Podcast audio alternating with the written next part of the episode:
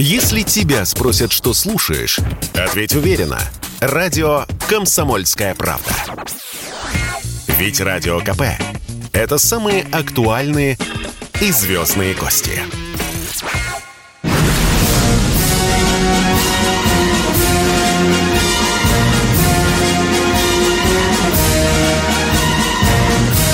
На радио «Комсомольская правда» военное ревю полковника Баранца.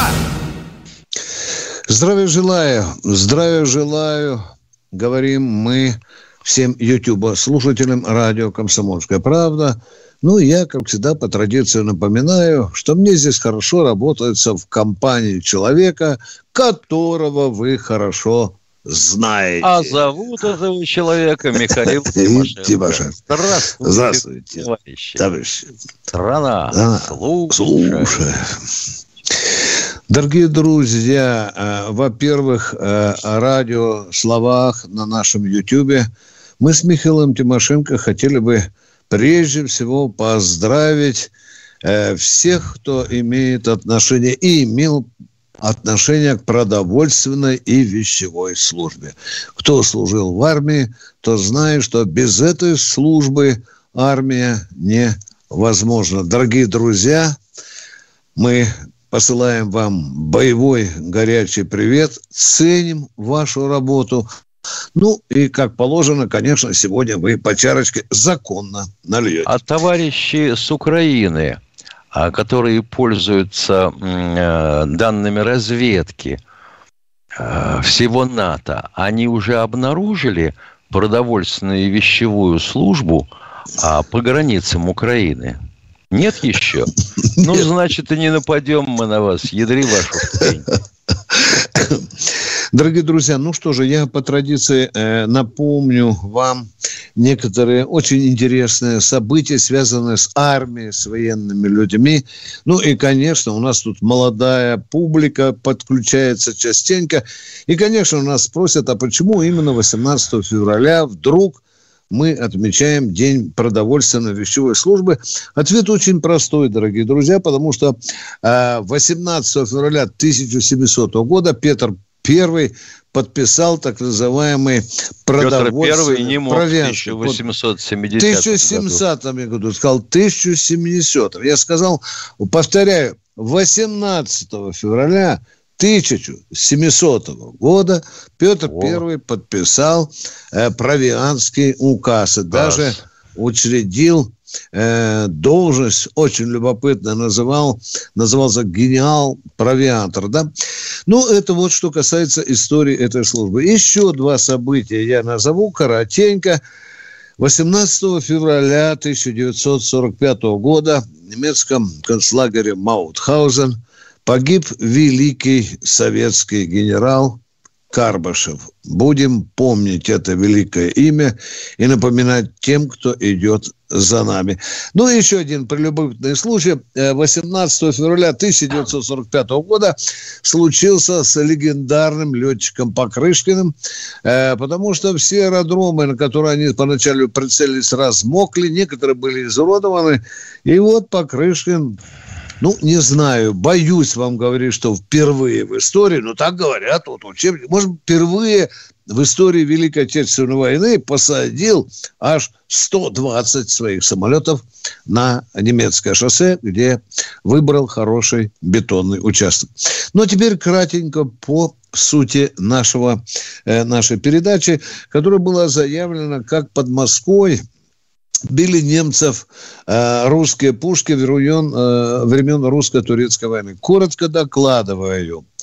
Рокоссовский, командующий 16-й армией, вы знаете, обратился в те дни 41-го года к Жукову о том, что ему не хватает противотанковых средств.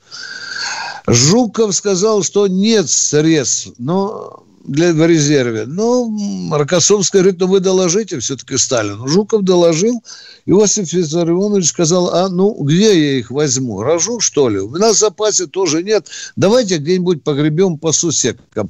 И Ну, так пишут мемуаристы, это вам не Баранец рассказывает. И решили поискать людей. Как-то Сталин там написал, пусть что-нибудь предложат. Вот так он на письме Жукова написал. Ну, что нашли человека в очень большом возрасте, но фанатичного знатока артиллерийских орудий, которые хранились на наших арсеналах. И тогда вот этот человек, вот он, великий человек, но фамилии нигде я не мог найти. Кто знает, подскажите, буду благодарен. И он нашел, что вот на одной из арсеналов хранятся эти самые пушки, которые еще на императорском заводе сделаны аж в 1877 году. Ну и что, и запалы нашлись, и капсули нашлись, лежали на складе, кстати, с 1919 года. Вот эти пушки 6-дюймовые со снарядами, внимание, по 40 килограммов выкатили. Ну что же, прицелов не было, били прямой наводкой, если удавалось. А когда мазали, то рядом с танком вырывалась такая яма, что он заваливался на бок или становился на попа. Ну, много выстрелов, говорят свидетели, не удалось сделать, потому что, ну, старинное орудие, примитивное уже, можно сказать. 6-7 выстрелов, и пушка выходила из строя. Ну что, вот так эти пушки стреляли парочку дней. За это время к Рокоссовскому уже подошли противотанковые резервы. За что купил, зато и продаю. Ну что, Михаил Тимошенко, как ты думаешь, мы обязаны сегодня поздравить еще одних именинников, Миша? А то же обидится. Сегодня еще день транспортной полиции, Миш. Вот помнишь, ты в электричке ездишь часто, да? Там же ходят эти люди, да? Чтобы тебе ты... По станциям ходят на железной дороге. Чтобы ты спокойненько доехал до Комсомольской правды. Я бы хотел поздравить еще одного человека. Давай. Дмитрий, а фамилия его Стешин. У него сегодня в «Комсомолке» замечательный материал относительно того, чего я давно уже жду. Относительно радиационной аварии на Украине. Наши товарищи, братья по крови, украинцы, затребовали у своих западных партнеров чертову пропасть материалов, которые необходимы, если честно, только для борьбы с радиационной аварией на атомной электростанции. А вдобавок хотел бы сказать уважаемому автору статьи, что еще 30 января американцы перекинули на базу Милденхол, ну что в Великобритании, самолет WC-135, самолет радиационного мониторинга, он у них единственный такой. Он у них все время летал вокруг Кореи, потому что корейцы же ведут разработку атомного вооружения, понятное дело. Пытались они перехватить выбросы йода 131 с новой земли, думая, что мы нарушаем, как мы с тобой писали про них, что они нарушают. А они решили свалить на нас нарушение закона договора о запрещении ядерных испытаний. Не нашлось. И вот теперь его приземлили там, в Великобритании, чтобы нюхать Украину, чтобы первыми сказать, когда у них взорвется какая-то станция, или когда под чужим флагом, ты помнишь, у нас же товарищи все время говорят, что будет что-то под чужим флагом, провокация. Я вам скажу, товарищи, сразу, что будет.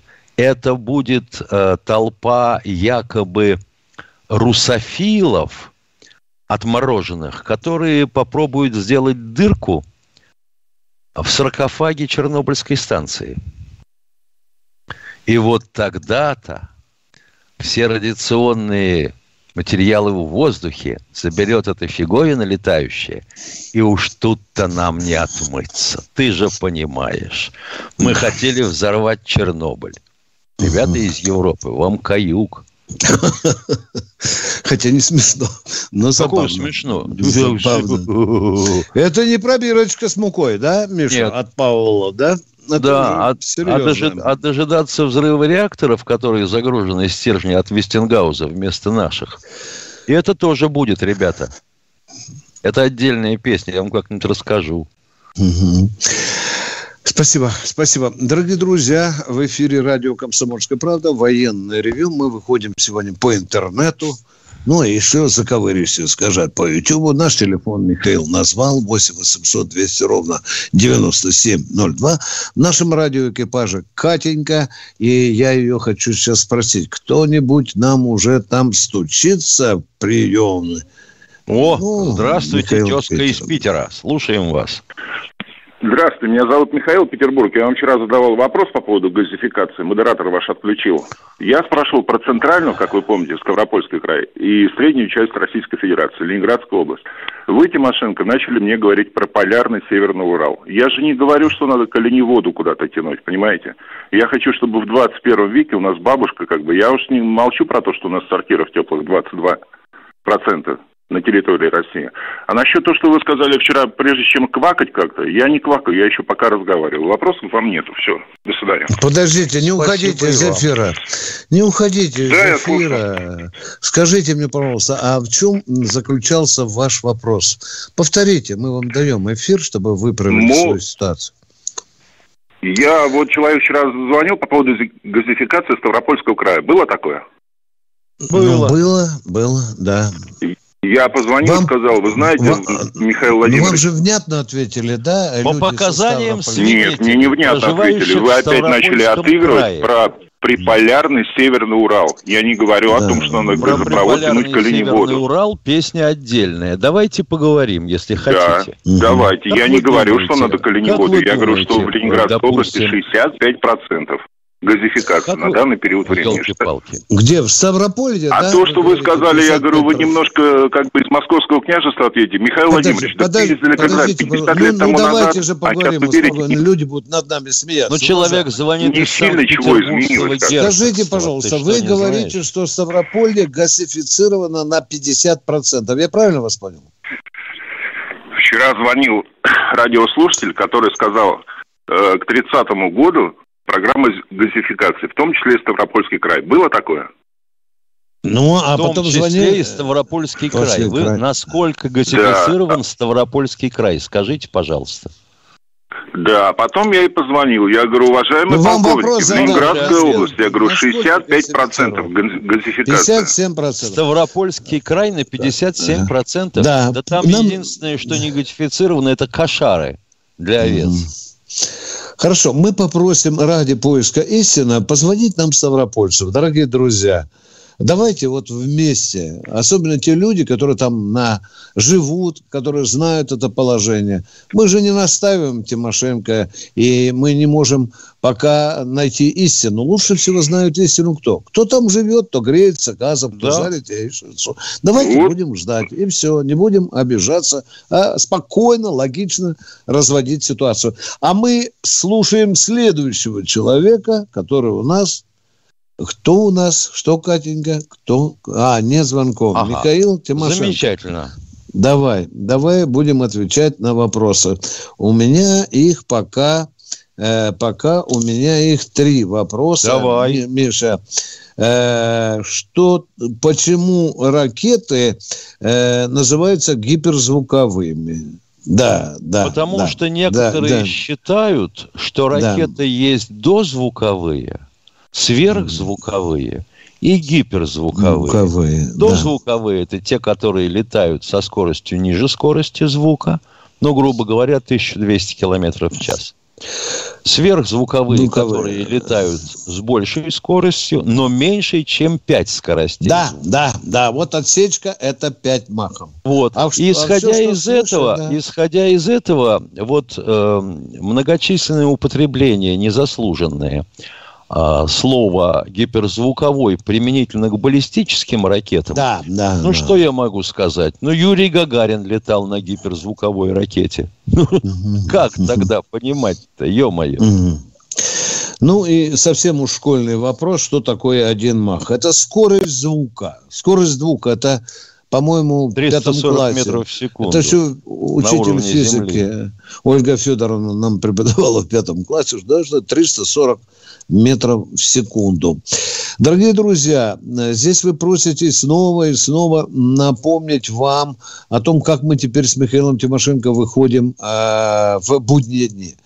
В будние дни, запоминайте, в 16 часов по Ютубу. Да? Вот еще раз повторяю, в 16 часов.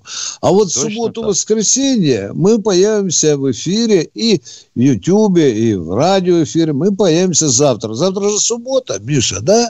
Правильно? Завтра же, суббота, мы с 8 утра на страже. С 8 утра. Сегодня пятница, развратница. А мы ждем ваших звонков по тому же телефону. Миша, я смотрю, что-нибудь толковое хочется отобрать, чтобы можно было ответить людям, потому что вопросы, которые касаются моей личной жизни, я на них отвечать не буду. Дорогие друзья, потому что я не для этого здесь сижу, чтобы раздеваться догола и рассказывать вам интимные подробности своей жизни. Да? Ну что, Миша, Миш, опять, мы же вчера же отвечали, почему расстреляли капитана третьего ранга Саблина. Саблина. Ты уже, по-моему, Миша, я 2 раза отвечал. Ты уже 3-й раз отвечал. Спрашивают, справедливо ли он был расстрелян. Да, этот вот человек, который закончил, кроме того, что он был замполитом. Вот пройдет еще лет 150. И все скажут, боже мой, как что? Живого человека стреляют? Да. Да. И еще и большой противолодочный корабль назовут капитан Саблин. Катенька, у нас есть кто-то в эфире? Или... Евгений Ростов. Евгений Ростов. Здравия желаю, Виктор Николаевич, Михаил Владимирович. Виктор Николаевич, вы вот вчера сказали, что обстреляли Донецкую республику и снаряды попали в детский садик. Вы не знали, там кто-то пострадал или нет? Нет, я не знаю, кто куда стрелял. Я читал, что попали снаряды. Теперь украинцы говорят, что это дончане стрельнули в свой... Теперь я говорю, поскольку я кое-что соображаю, вообще говоря, в своей первой профессии, взрывотехника. Так вот, дырка в стене не от снаряда. Ее сделали отбойным молотком, потому что иначе все бы к чертовой матери разворотило в помещении. Но там даже рама остается стеклами.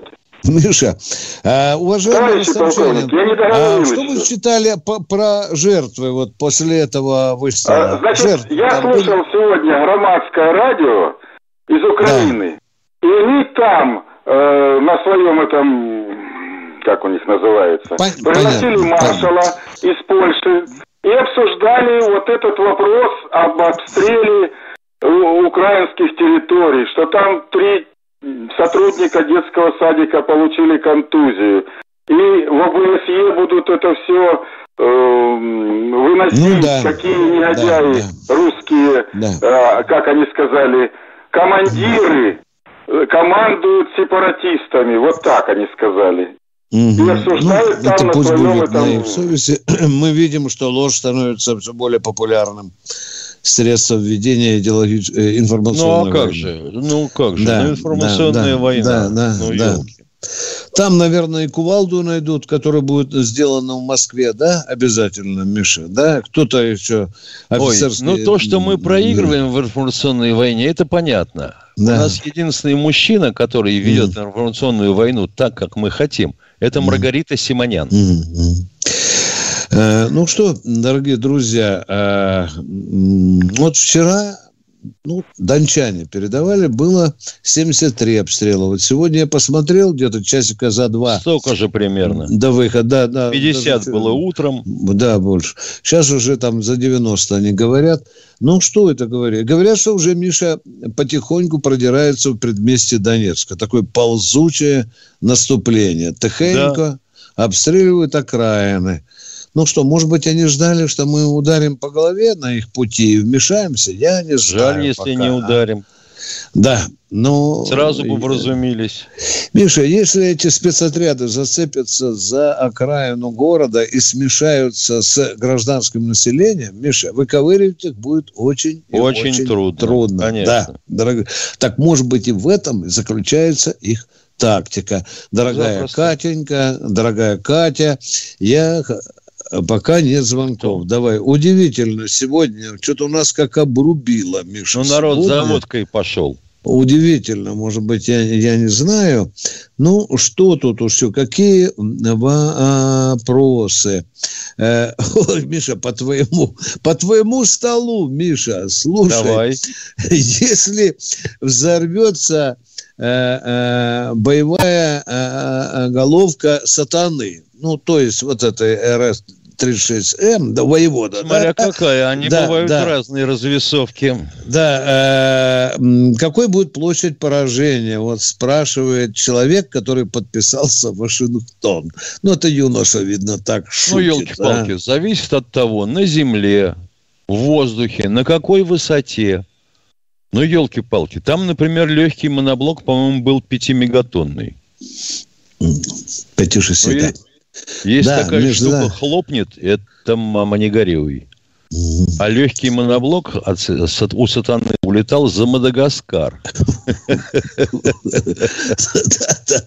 Хорошую ракету создал товарищ. Ну, в общем, я бы сказал так. Люди, которые потом придут в Нью-Йорк, не будут лазить по лестницам, чтобы осматривать помещение. Будут ходить по этому небоскребу вдоль, как по бараку.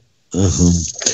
Дорогие друзья, в эфире радио «Комсомольской правды» военное ревю, которые ведут полковники. Вот у нас Баранец, тут товарищ, извини, один. Давай. Волнуется. Его вот до дрожи волнует автомат «Шаг-12». Угу. Это штурмовой автомат К, крупнокалиберный. 12,7 калибр. Может, вы догадывались? Нет? Мысль такая в голову не залетала. Он дозвуковыми патронами стреляет, специально изготовлены. Для них гильзочка не там 108, да, длиной, а сейчас, секунду, а 55 миллиметров. Она такая же, как для винтовки выхлоп. Угу. Вот и все. Это штурмовой автомат ближнего боя. Поехали. Кто у нас на связи? Тарас, Краснодар, Тарас. Здравствуйте. Добрый день, товарищи полковники. Вопрос следующий. Слушал, значит, Ходаренко на «Эхо Москвы» и Кедми у Соловьева. Вот по вопросу касаемо украинской, так сказать, ситуации сейчас. Вот, Ходаренок очень скептически относится к тому, что мы быстро возьмем, преодолеем там все препятствия, которые на Украине. А Кедми, в свою очередь, заявляет о том, что 6 бригад морской пехоты запросто возьмут Украину там, и все, и все побегут там во Львов и у нас Венгрию, нет 6 бригад далее. Морской пехоты. Угу. Возможно, значит, я ошибаюсь. Вы хотите наше мнение услышать. Сначала я скажу ваше мнение. Слов, кого слушать в итоге? Или задавайте вопрос. Пожалуйста. Ну, что вас интересует? Ну, вот услышали Ходаренко, услышали Армагеддоновича. Что вас интересует? Кто из них лучше? Вот ваше мнение Кисели, интересует, да. Ну, и нет, именно... Вы знаете, кого слушать? Вроде я все-таки ближе склоняюсь к тому, таких, что будет трудно. И чертовски трудно, потому я ближе к оценке Ходаренко.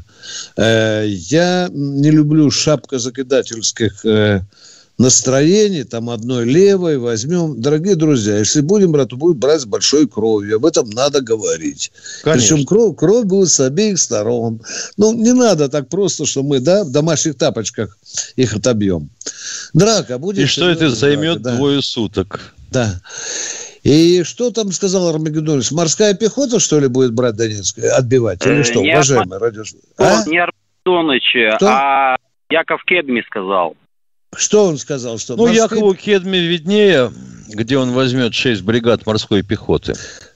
Да, это как-то интересно. Сказал, мы морскую пехоту когда-то бросали, Миша, в чеченские горы. Да, это как раз они обучаются к этому. Да, с моря в горы. Да, мы это уже проходили.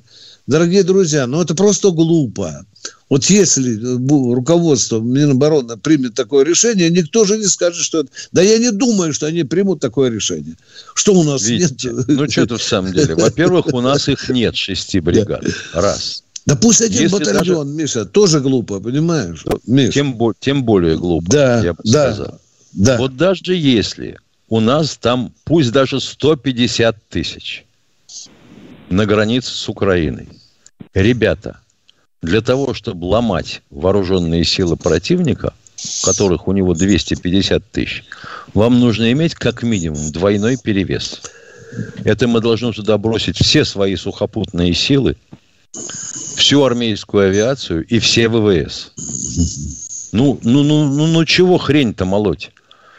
Украина – это территория страны, это страна, территория которой достаточно плотно застроена. Там через каждые 3 километра либо село, либо поселок, либо городок. Что такое война в особых условиях? Это отдельная статья в уставе. Посмотрите. Еще, уважаемые радиослушатели, нельзя забывать об одной чрезвычайно важной вещи. Ходаренок служил в генеральном штабе. Этот офицер умеет считать. Это чрезвычайно важно для офицера, оперативника генерального штаба. Не эмоции включать от балды, а точные математические расчеты. Этим, в общем-то, отличается здравый человек от сказочника. Едем дальше. Ну, есть же оперативные нормативы, о чем речь. Ну, да. Кто у нас в эфире, уважаемые... Александр у нас. Здравствуйте, спасибо, Александр. Катя. Готовьте следующего. Александр, здравствуйте. Здравствуйте. Готовьте наркоз ему давать. Да. Здравствуйте. Могу говорить? Конечно. Работал стрелятамак Александр. Работал в Кабуле в 1987 году. И при выводе первого этапа войск в этот день я видел, в небе над Кабулом выбросили большое множество тепловых ракет на маленьких парашютиках. Применяется ли вот данная такая защита, ну, в настоящее время в небе, в нашей армии? Тепловые ловушки? Угу. На парашютиках. Висели долго-долго. В том числе и на парашютиках, может быть. Да, это обязательное слово, хотя очень серьезно щекочет нервы, когда твой самолет залетает или садится, дорогие друзья. Такое впечатление, что по тебе стреляют. Вот европейские прямо, наши партнеры, владельцы авиакомпаний, запретили своим компаниям летать на или в Украину, потому что туда уже насовали стингеров. Это по сути. А это же неконтролируемая вещь. А самогон там бывает под 80 градусов, Миша. Да. Когда у тебя стингер лежит и пол-литруха в желудке, то как-то хочется куда-нибудь стрельнуть, Миш. Да? Ну, по птицам. Да. А может быть и по птице покрупнее. Дорогие друзья, это военное ревю «Комсомольской правды». Спасибо. С вами полковники Тимошенко и Баранец. В нашем радиоэкипаже блистательная Катя, которой мы говорим: Катенька, ну кто-нибудь... Нижний Новгород, теперь готовьте следующего радиослушателя. Нижний Новгород. Олег, привет. Здравствуйте, Олег. Алло, здравствуйте. Добрый день. Добрый день. Добрый. Алло. Слушаем. Добрый день, товарищ полковник. Вот первый вопрос такой. Значит, как-то 2,5 или 3 года назад вы говорили про группу молодых ребят, которые предлагали свои услуги по проектированию, изготовлению беспилотников. Вы не скажете, какая их судьба? Они вроде собирались, их приглашали за границу, в Соединенные Штаты. Да, их остановили. Им давали невероятные преференции. Им давали 2000 метров квадратных для их конструкторского бюро. Им давали в коттедже, каждому по коттеджу. Им давали бешеную зарплатку, но они остались на территории России. Это я помню, этот случай. Почему я такой умный? Ну, потому что я писал об этом. Если бы мне не рассказали умные люди, я бы и не знал этого. А я же журналист. Они сейчас работают. Я передаю умные мысли, вернее, мысли умных людей. Что у вас они еще? Они основали собственную фирму. Или... Да, часто, Миша, часто. И очень серьезно продвинулись. Да. Молодцы. Да. Молодцы. Да. Меня не устраивали, что они ее назвали какими-то импортными буквами, Миш. Ну, понимаешь, ну, взяли бы, назвали. Очень рад. Они... Ну, под Запад мастер. На экспорт хлопцы, пойдет. Да, да. Ну, да. Что у вас еще, очень дорогой человек? Угу. И второй вопрос. Давайте. Вот весь Минские соглашения, которые не выполняет Киев.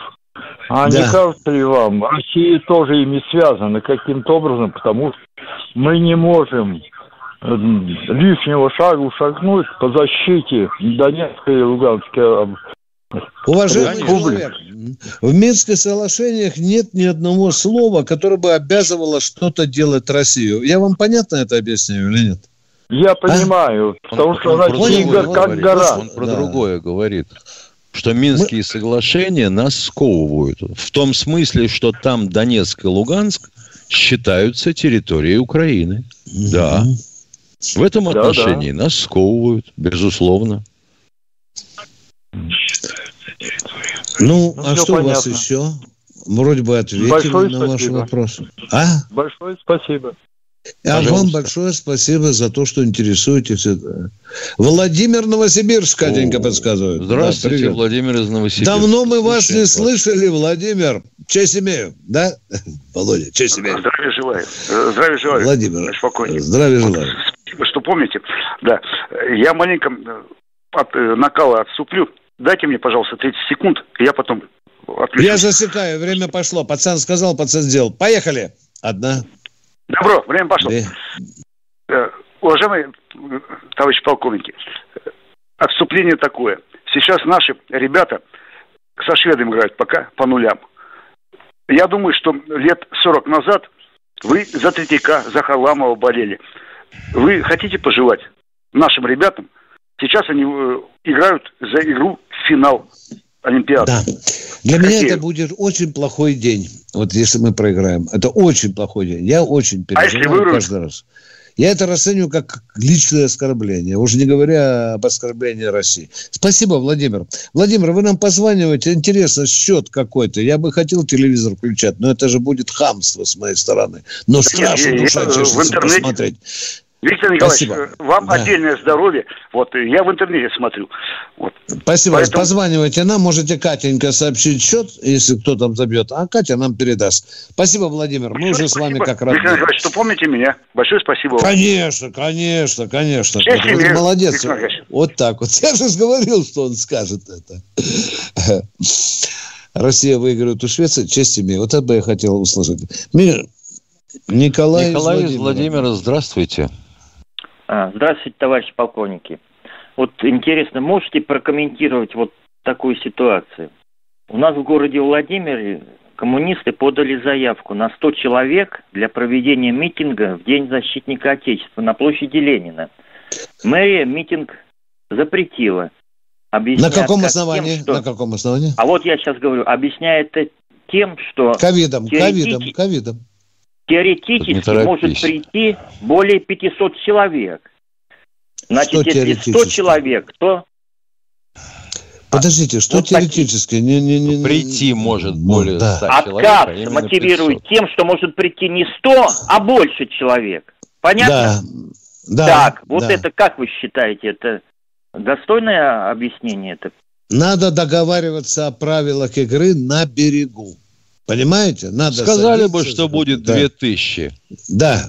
Тогда бы точно нет, пришло меньше. Видимо, 100-то можно разрешить, а 500 нельзя. Вот в чем дело. Я так понимаю. Ну, тогда же... Нет, 500 так... было бы можно, если бы заявили 500.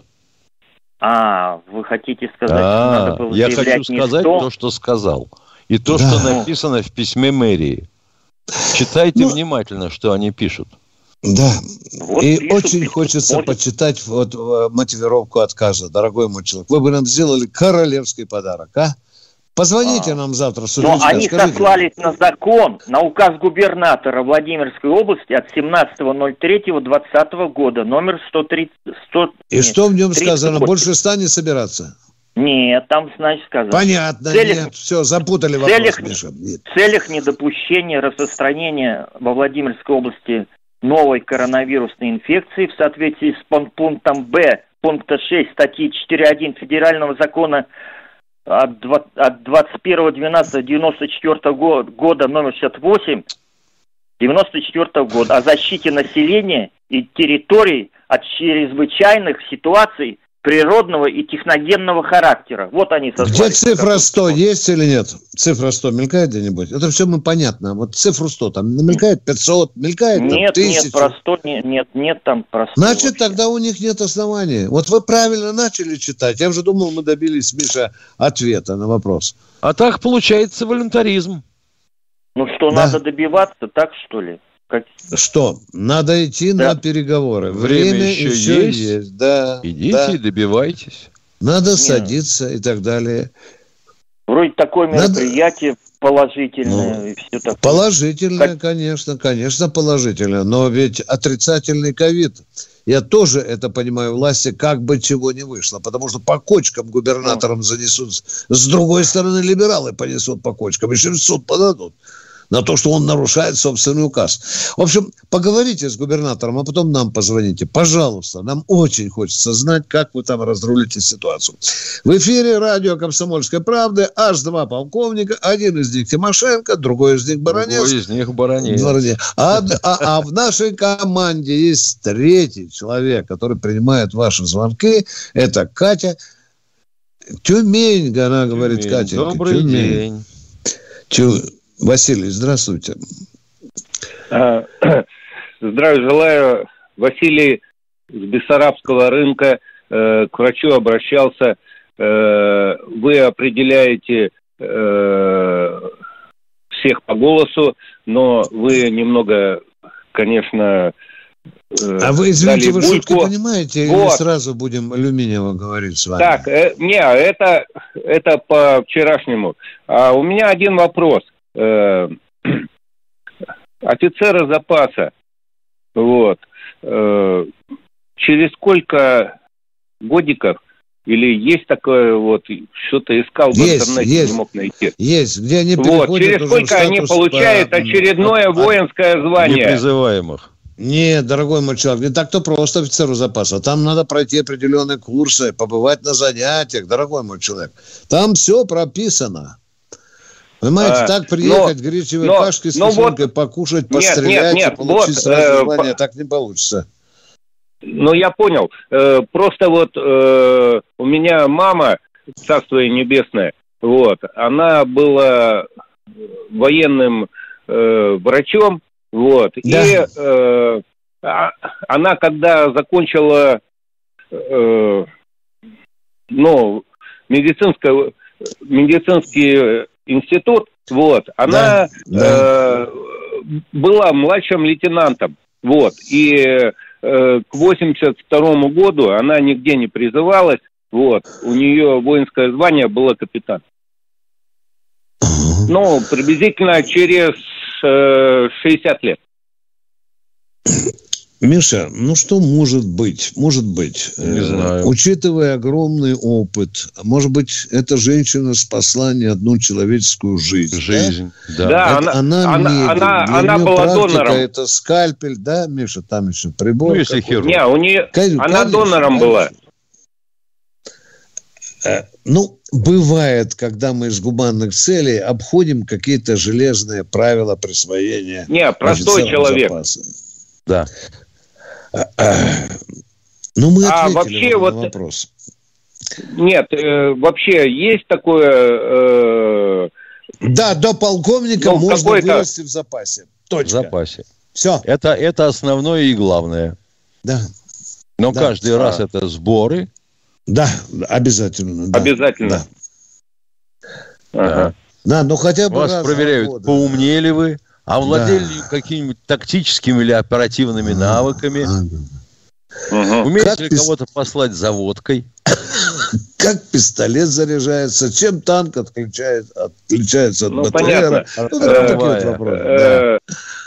В отношении Михаила я хочу сказать, я тоже преклоняюсь. Я прошел, начиная с западных рубежей Чукотка и кончил воинскую службу в Тюмени. Вот. Тоже преклоняюсь перед вашими заслугами. Это Михаил. В училище, что ли, в последнее время преподавали? Да нет, не в училище.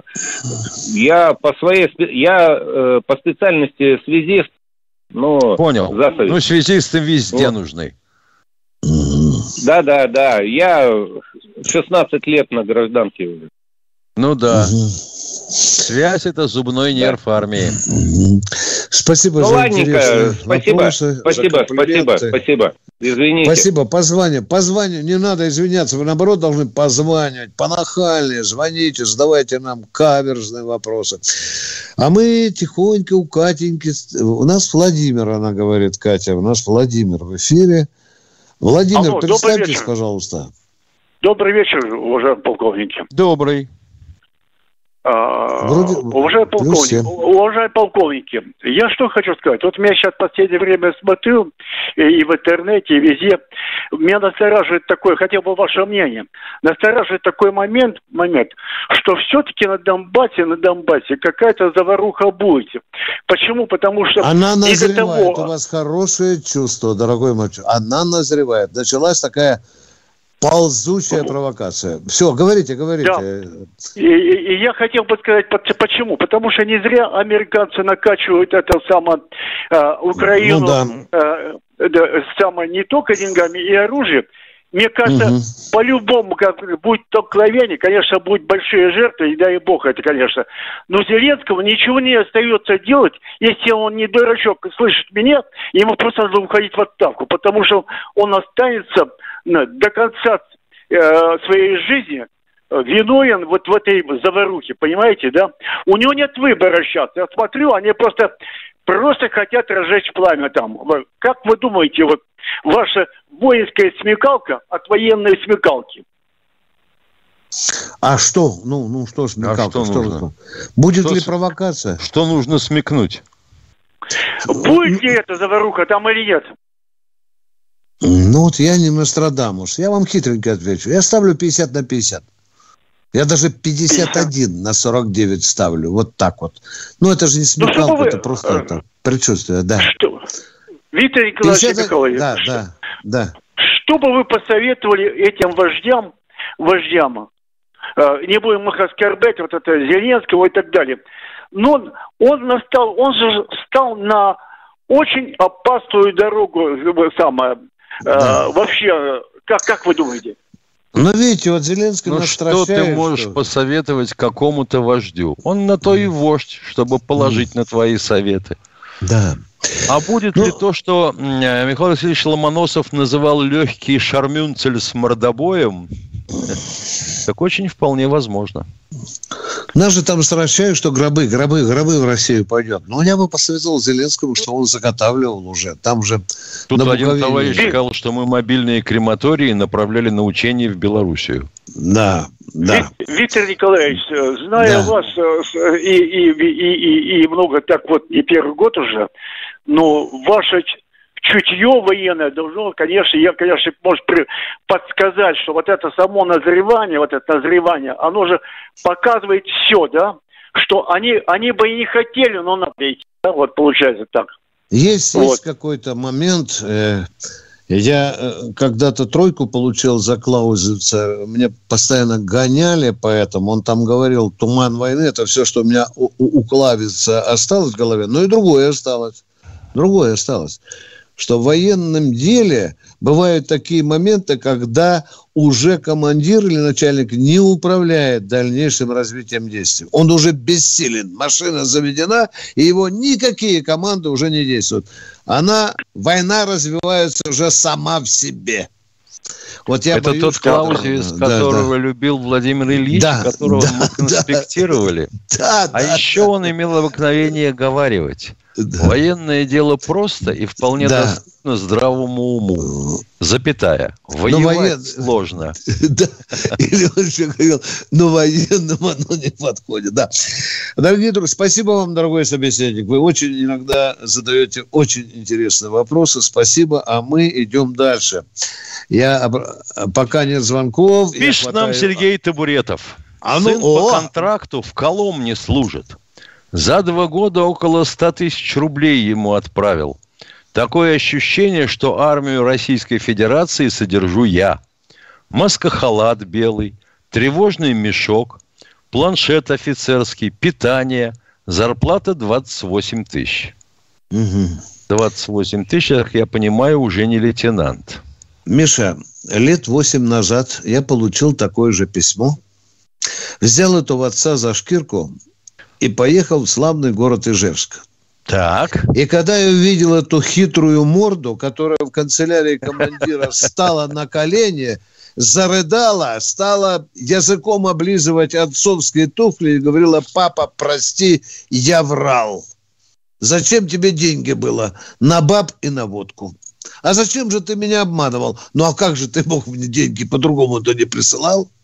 Я вот боюсь, Миша, понимаешь, вот если сейчас этого батька взять за шкирку, тоже повести и посмотреть в лицо, да? Вот сказать, как это... Командиров посадить, тыловиков посадить. Да. Ну, ты знаешь, Миш, мы уже с тобой пожили немало. Как ты думаешь, ты на 100% веришь этому письму или нет? Ну, а? Это знаешь, как называется вообще? Родители в таких случаях нормальные отвечают: сынок, твое последнее письмо, в котором ты просишь денег, мы не получили. Ну, вот сейчас позвоню я. Если 100 000 за 2 года, хорошо. Это получается, ну, грубо говоря, 2500 в месяц. Так это ему как раз на выпивку и закуску. Потому что все остальное, маска-халат, он же белый из простыни, да? Вещмешок тревожный. Тревожный вещмешок, не знаю, что такое. Это, вообще говоря, тревожный чемоданчик, видимо, раньше назывался. И планшет офицерский. Это что, 100 000 рублей стоит? Уважаемый папаша, а вы не пробовали послать его хоть разок? Да. Миша, ну сейчас обращусь к заместителю министра Дмитрию Витальевичу Булгакову. Или даже доложу об этом министру обороны Шойгу. Да? Направят комиссию. Да, Миш? Да. И вдруг все выяснится, что там нету 5% правды. Вот как бы ты поступил на месте этих начальников, которые вот таким образом, в общем-то, через такого пацана позорят армию? А, вот как... а ничего ты с ним не сделаешь. Я сразу бы уволил нахрен, Миша, сразу бы мгновенно. Щенка-то этого. Да, перед строем бы. Хотя, Миша, не отрицаю. Мы с тобой говорили, помнишь, Миша, и ты правильно говорил, на ксерокс, бумажечку, на фломастеры, да, Миш? Ну, мы отрицали это с тобой, а? Нет, это есть, поборы существуют. У меня письма лежат на редакционном столе. И А4 покупают капитан за свой счет. Катенька, кто у нас? Александр Казань. Здравствуйте. Здравствуйте, Александр из Казани.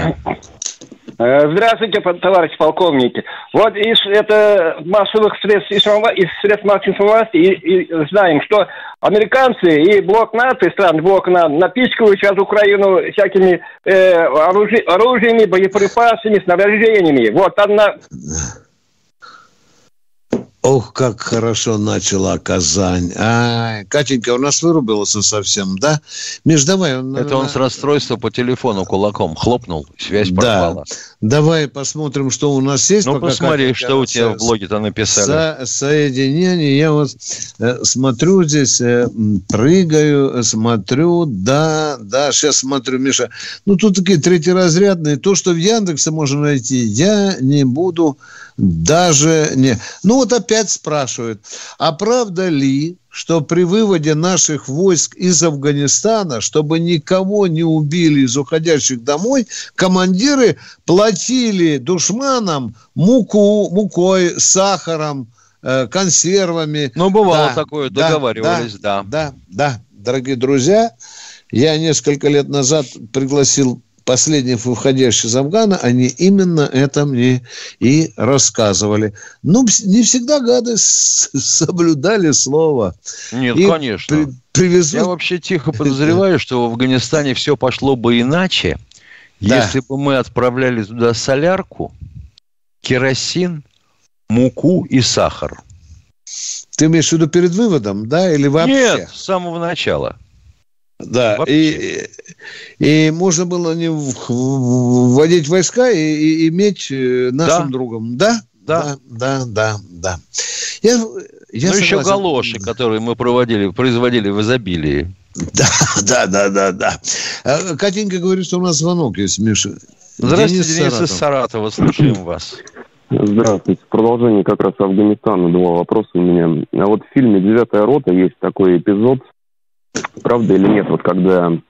Я прошу прощения, не разбираюсь, конечно, в воинских званиях. Наверное, какой-то генерал спрашивает, хотите ли вы лететь в Афганистан. Было такое или не было? Когда спрашивали перед тем, как им полететь, согласны ли лететь, или может продолжить? Да, ну, там было. Были. Даже генералы у генералов спрашивали. Да. Да, то есть было это такое... было добровольное абсолютно решение? Это... Да нет, дорогой нет. мой. Это в иначе случае. Это не армия. Дорогой мой человек, вот я генерал, отправляю капитана в Афганистан. Я знаю, я политработник, я знаю, что у него 2 детей и жена 3-м беременна. Я обязан был спросить у капитана, а? Нет, ну это понятно, но там же целая рота, не рота даже, а целая часть. Там, некоторые товарищи, вы знаете, нет, было по-разному. Кто-то выходить из строя, кто не хочет, было такое. А это армия, это не колхоз имени 40 лет без урожая. Второй вопрос. Вот такие легенды тоже, правда или неправда, что вот новобранцев после того, как они в военкомат пришли, их оформили на службу и погрузили в самолет, сказали, например, на Дальний Восток лететь служить, а на самом деле в Афганистан. Нет, нет, нет. Их присаживали в учебке, да, Миша, в сопредельных странах? Такие никому не нужны. Гусей сразу под огонь, ну за это расстреливать надо. Даже когда была Чеченская война, и мы и то готовили. Помнишь, Миша? Да, в учебку обязательно. Обязательно. Хотя бы 3-4 месяца. Хотя полноценно надо полгода было держать. Да. Спасибо вам за интересный вопрос. 3-4 месяца давали, действительно, результат, но потом технику ремонтировали. Да, война не дело не... И командира можно было в дурдом отправить сразу.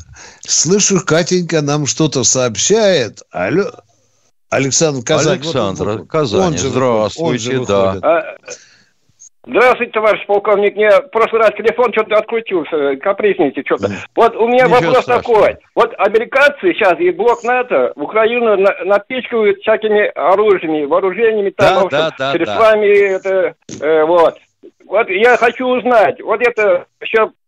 Это подачка, это бесплатно, безвозмездно, или как это потом учитываться будет, Украина должна возвращаться. А по-разному, дорогой мой человек. Миша, может быть и так, что посылаем вооружение бесплатно, но за это ты будешь делать то-то и то-то. Так сказать, услуга за услугу. Бартер. Уступишь кусочек земелька, несколько тысяч гектаров на черноземе Днепропетровска. А вот мы на Юзовском поле хотим добывать сланцевый газ. Да. Что ж, Зеленский откажет?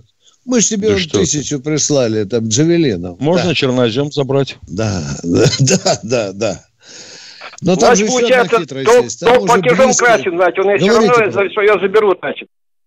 Не понял. Я говорю, американцы все равно свое, то, что отдали, они все равно заберут потом, потихоньку. Это же в крови, елки-палки. В 3 конца. Мы уже с Тимошенко рассказывали про лизинг. Оказывается, то, что давали, а потом, что фурычило, они же назад забирали, Миша. Лиз, да. Ты обязан по закону вернуть. Да. Вот так. Спасибо большое. А потом они говорят, что мы вот вам помогли. Да, помогали, но правильно. Вот нас спрашивают, как нам позвонить из Киргизии? Сколько я понимаю, телефон, начинающийся с 800, из-за при звонках из-за границы не срабатывает. То есть звонок будет не бесплатный. Жалко. Так бы хотелось с братьями-киргизами поговорить. Очень. Это же очень интересно. Владимир у нас, Катенька, откуда? Новосибирск. Здравствуйте, Владимир из Новосибирска. Ой, неужели мы проигрываем, Володя? Неужели проигрываем? Виктор Николаевич, большое спасибо, что вы помните. Пока по нулям. Пока по нулям. Поэтому и звоню. Первый пока период закончился, Володя. Первый? Да. Первый, да. Первый. Спасибо. Первый, да. Но как твои впечатления? Наши все-таки достойно играют? Могут поломать шведов, Володя? Игра пока равная. Но я думаю так, что наши... Жамнов, тренер, выставляет команду уже на будущее. Много пацанов молодых играет.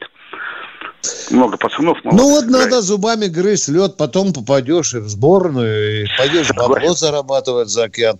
Спасибо, Володя. Продолжаем. Вот, Виктор, вопрос для тебя.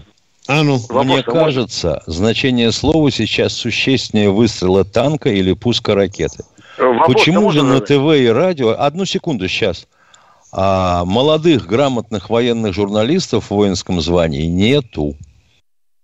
Хорошо. По-моему, никто не выпускает военных журналистов. Да, дорогие друзья, сейчас, хотя я назывался военными журналистами, сейчас в военном университете готовят офицеров информационных служб.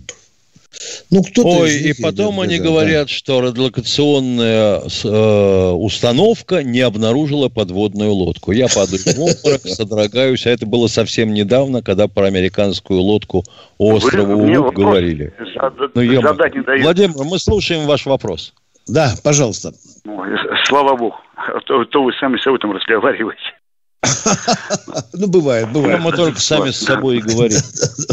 Мы сидим тут. Какие придурки нам звонят. На Ютуба заваленке. Катенька, ну что, к нам там есть еще на подходе человек? Так, а я одеваю очечки, Миша, и смотрю, что... Нет, чтобы сразу одеть, время теряем. У нас тут Миша. Значит, дорогие друзья, мы должны работать на саморекламу. Нам тут советуют, почему вы не сообщаете название передачи, которую будете вести завтра и послезавтра. Вот, Миша, как будем теперь? Объявлять будем заранее? Да, вот они... Вот на субботу-воскресенье пишет мне Кирилл из Петербурга. Пожалуйста, о чем вы будете говорить? А он что, подготовится, что ли? Да нет, но нам интересно знать, о чем вы будете рассказывать. Будем рассказывать. Миша... недолго же будем рассказывать. Подожди, ладно? Зайди...